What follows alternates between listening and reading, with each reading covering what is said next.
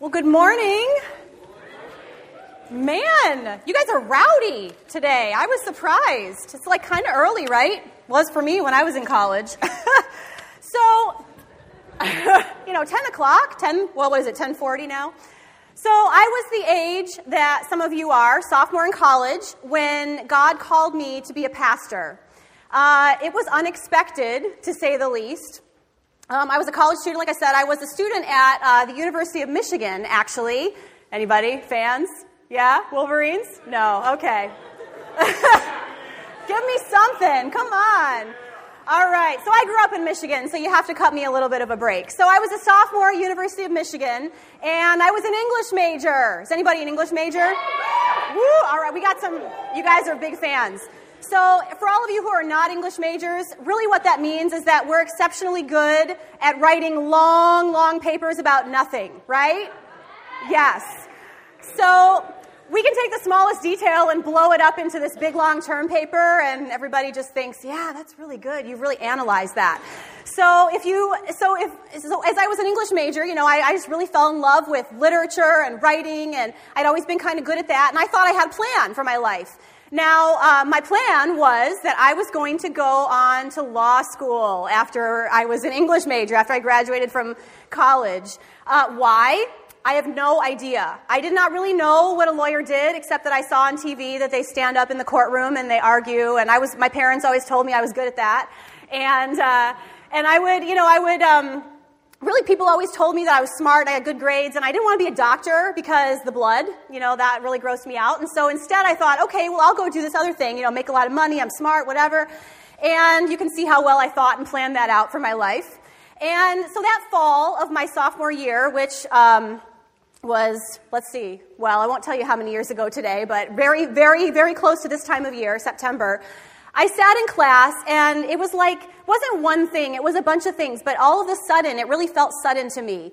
I felt like uh, I was, something was wrong. Like these things that had made me so excited, you know, so alive, uh, so passionate, were just kind of falling flat. Uh, no, no offense to the English majors. For me, that just wasn't my thing. And so I thought, okay, so you know, I, I, my, my, I thought about the end of my life. Um, and I thought, at the end of my life, you know, if I spend my life doing this, is this going to be really fulfilling what I'm supposed to be doing in my life, what God called me to do? And, and I realized that no, that, you know, for me, that wasn't the right thing. And so, kind of through that whole process, God led me to realize that he was calling me to be a pastor, something I had never, ever considered before in my entire life. Um, I grew up in church, so I was familiar with pastors. Although, I don't know if you guys noticed, I'm a woman. I'd never seen a female pastor before.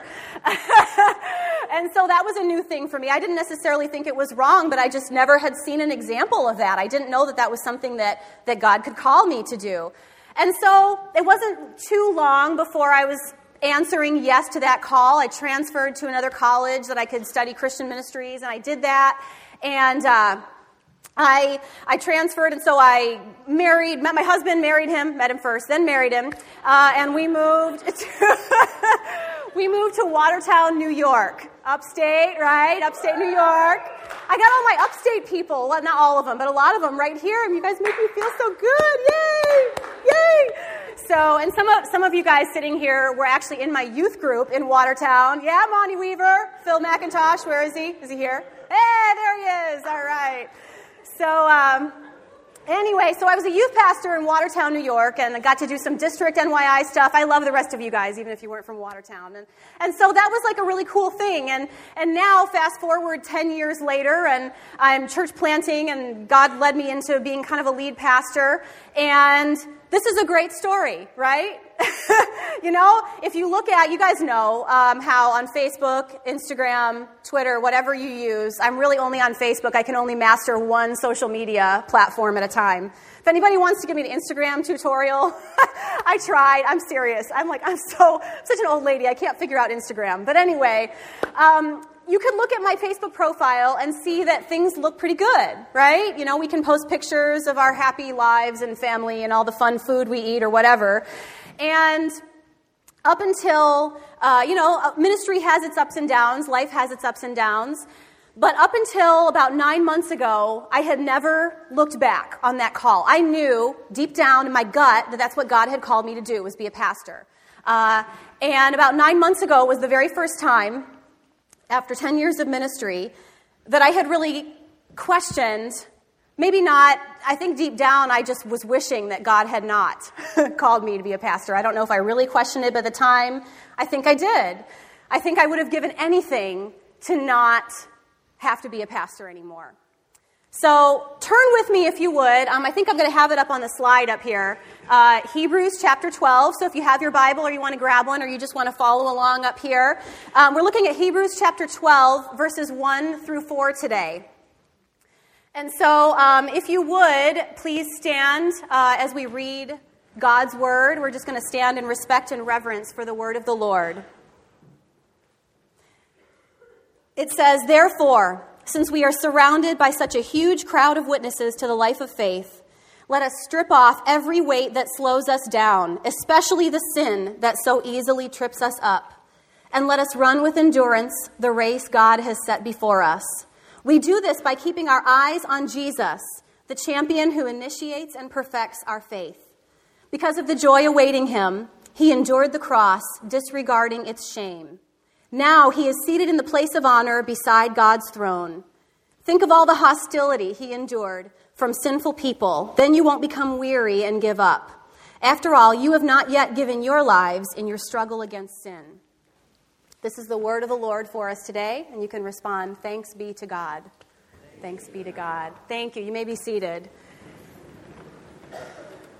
So, I listened, I did my homework before I came here. I listened to Corey's message on podcast from last Friday.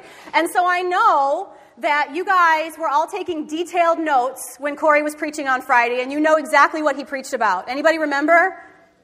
You remember the passage? I'll give you a hint. It's right before the passage we just read.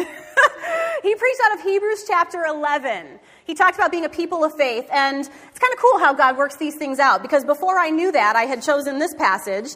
And so you may have some framework already for this. Hebrews chapter 12, where we read. So I'm just going to go back and give us a very quick review because we see, you know, anytime we see therefore, here's my English major background coming back out, right?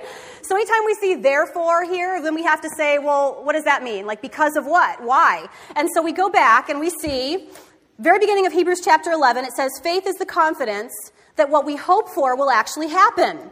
It gives us assurance about things we cannot see. So, the Greek word translated assurance here really has an objective quality. It could almost be translated something like, you know, like you're, you're thinking about reality here. So, you know, you can say you have faith about just about anything, right? Like I could walk out of, I could say, I have faith, guys, I have faith that I'm going to walk out of chapel today and the sky is going to be raining ice cream sandwiches on all of us. Wouldn't that be awesome if that happened?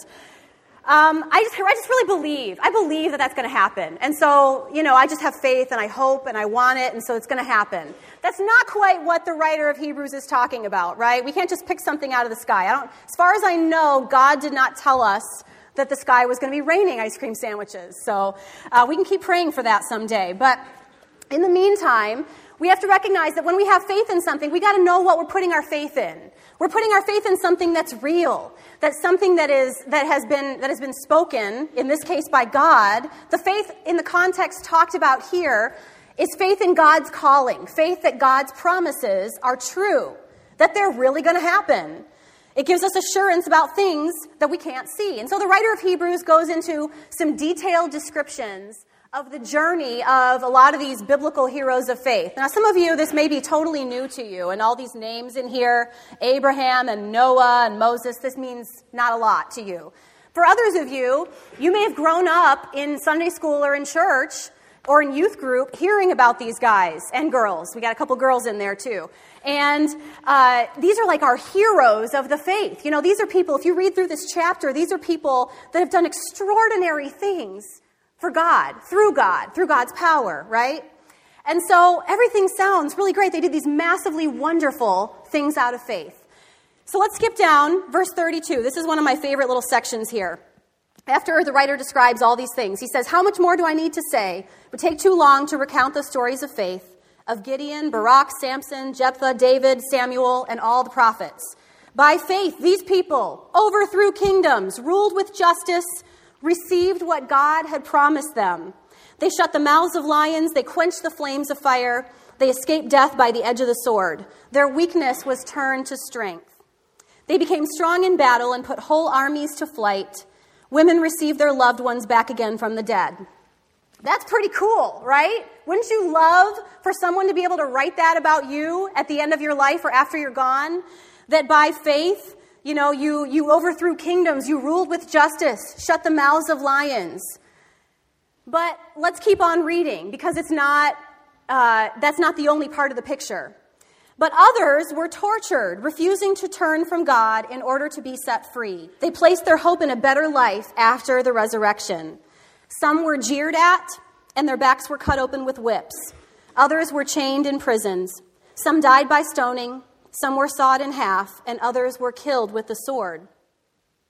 Some went about wearing skins of sheep and goats, destitute and oppressed and mistreated.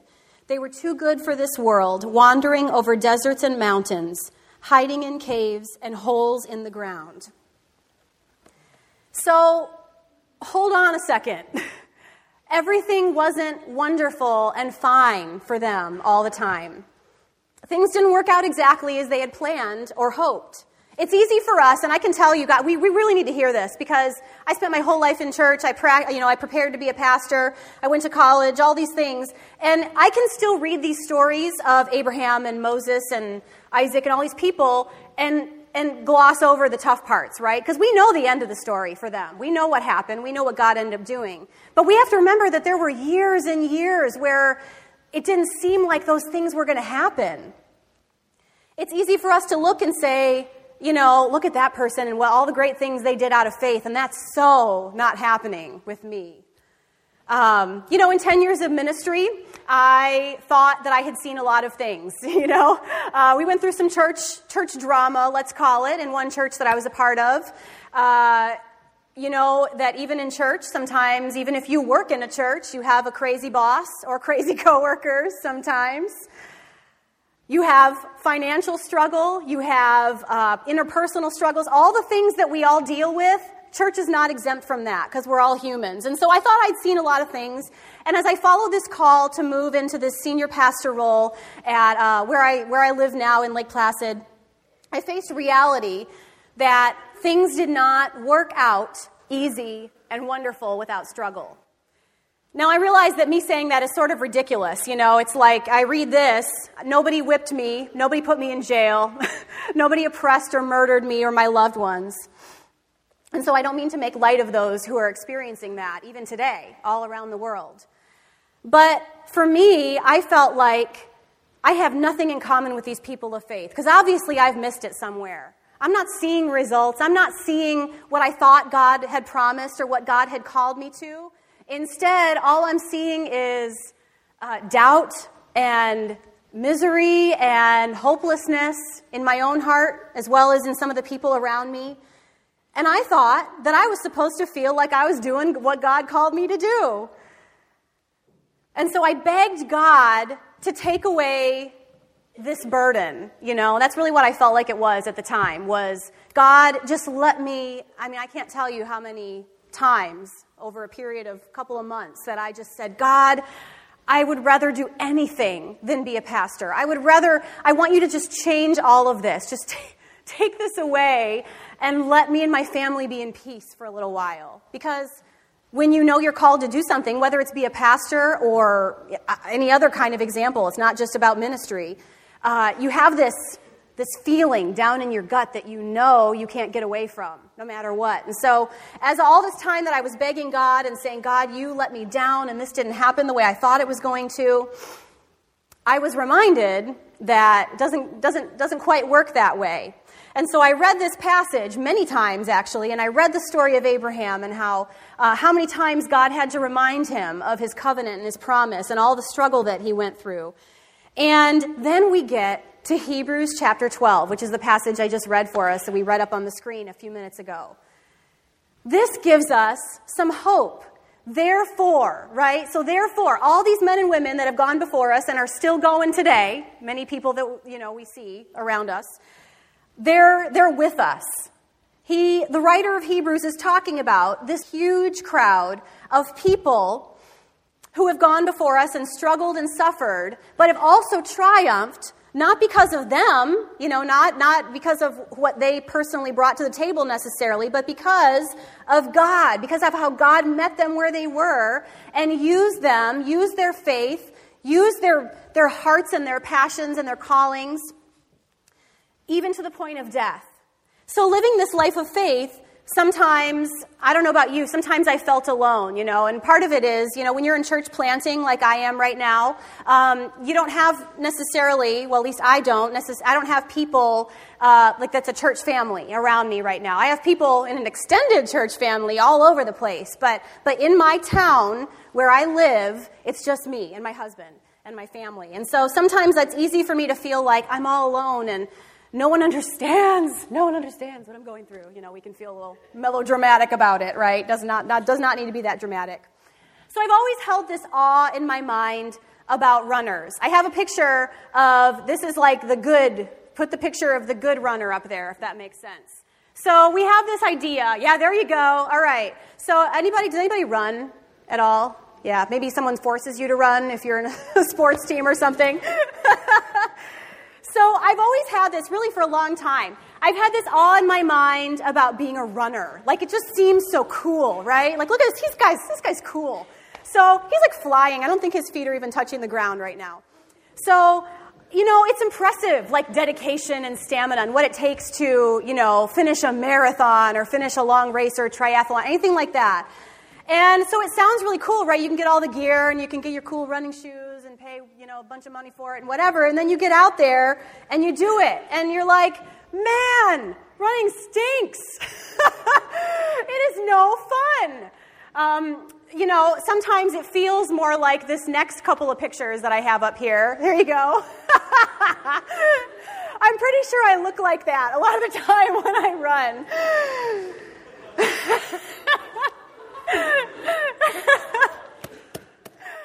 Oh man this guy.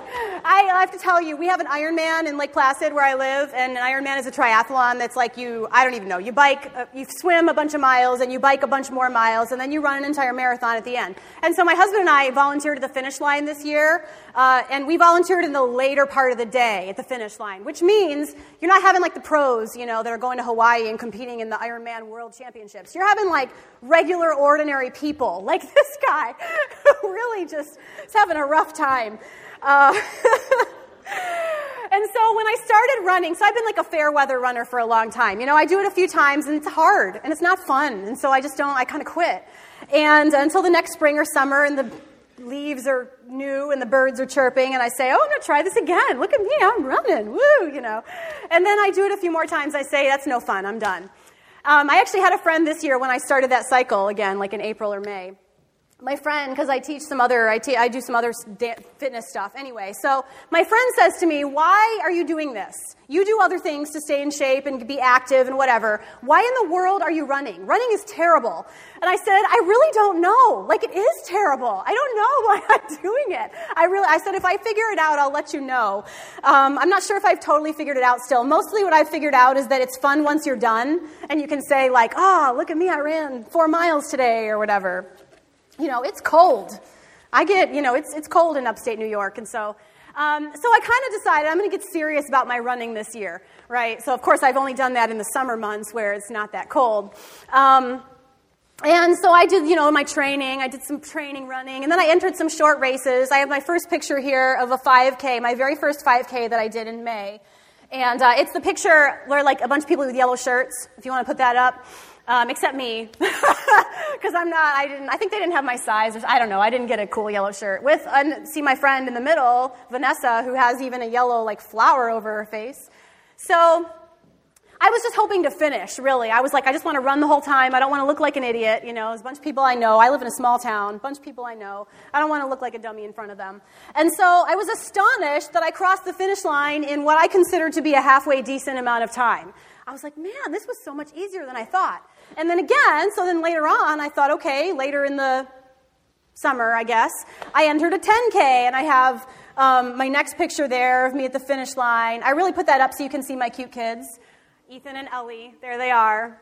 They were very proud of me. And they kept asking me, like, throughout the course, so that's 10K, 6.2 miles. And so my husband's, like, bringing them to different spots on the course so they could cheer me on and whatever. And every time I ran by them, they were like, Mom, are you winning? Are you winning? I was like, No.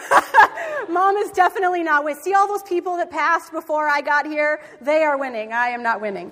But, uh, but then they were very concerned that I was like, you know, going to be in last. They're like, Mom, you're probably going to be in last place. Thanks, kids. They're great for your self esteem. So, but I finished, as you can see.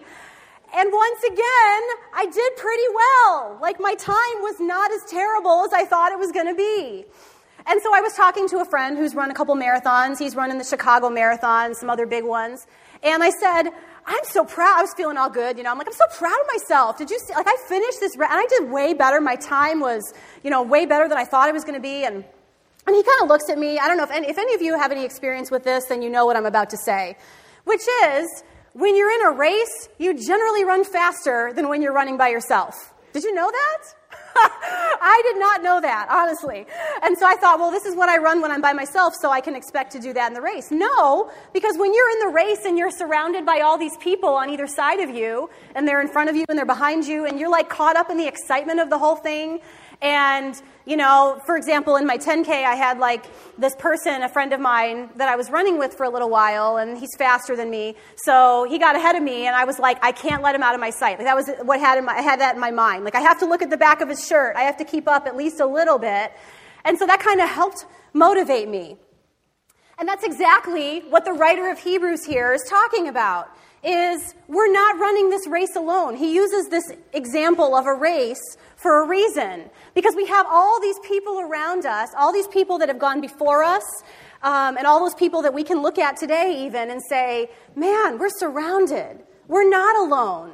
I'm not out here plodding along on the road feeling like I want to die, and if I die, no one will see me because I'm all by myself. But instead, the writer says, we're surrounded by a huge crowd of witnesses to the life of faith. When we're called by God, we have no reason to fear, we have no reason to be timid. Whether we run with endurance the race that God has set out for us. So, what is the race that God has set out for you? Um, you know, I, for a long time, I thought that my race was just being a pastor, you know, uh, it, and calling, I, I, really associated calling. You know, in church sometimes I think we make the mistake of elevating this calling to ministry, like above all others. You know, if you're called to ministry, ooh, and if you're called to be like a missionary, ooh, you're even up farther than that, right? But, but the calling has more to do with who God calls us to be as people. And I didn't understand that for a long time, and I started to realize that God doesn't just call me to be Pastor Amanda.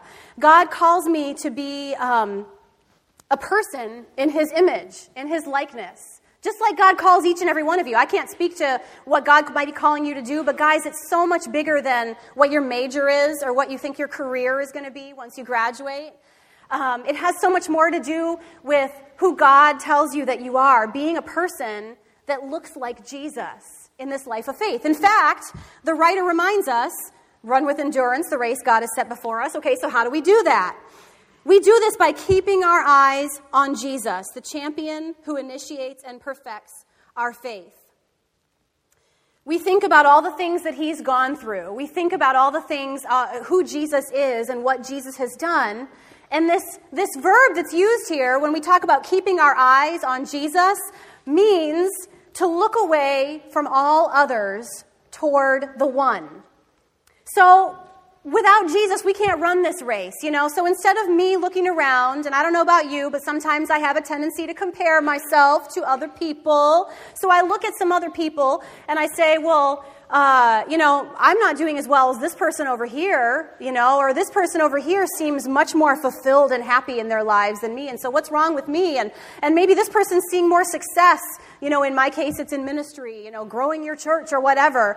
And so I look and I say, oh man, why can't I be like this person or that person? When in reality, The Bible says all we need to do is look away from all of that other stuff and keep our eyes on Jesus.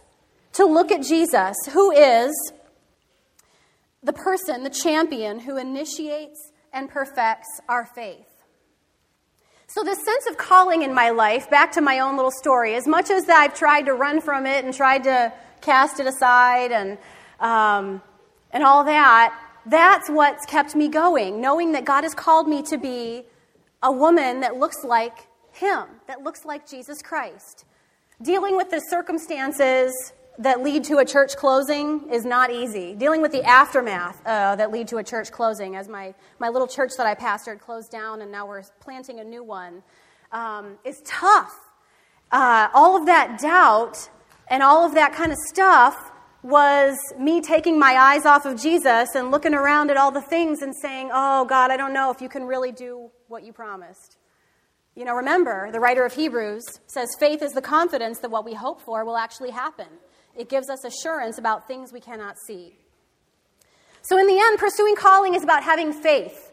It's about being a person of faith. Faith that the God who called you to run your race, whatever that is, whatever that is even for right now for you, um, is going to continue to sustain you, is going to continue to give you all the things that you need to run that race and to persevere and to keep going when things are tough and when people are doubting you and when, when you feel bad and when life is messy and things don't turn out the way that you thought they would. So, my question for you that I want to kind of leave you with is what is your race? What race are you called to run? Um, what is God calling you to do or to be? And will you answer that call? Whatever that is, will you answer that? Will you be a person who loves God, who loves other people? Will you be a person who makes other disciples of Jesus Christ? Because all of us are called to do that if we've placed our faith in Jesus.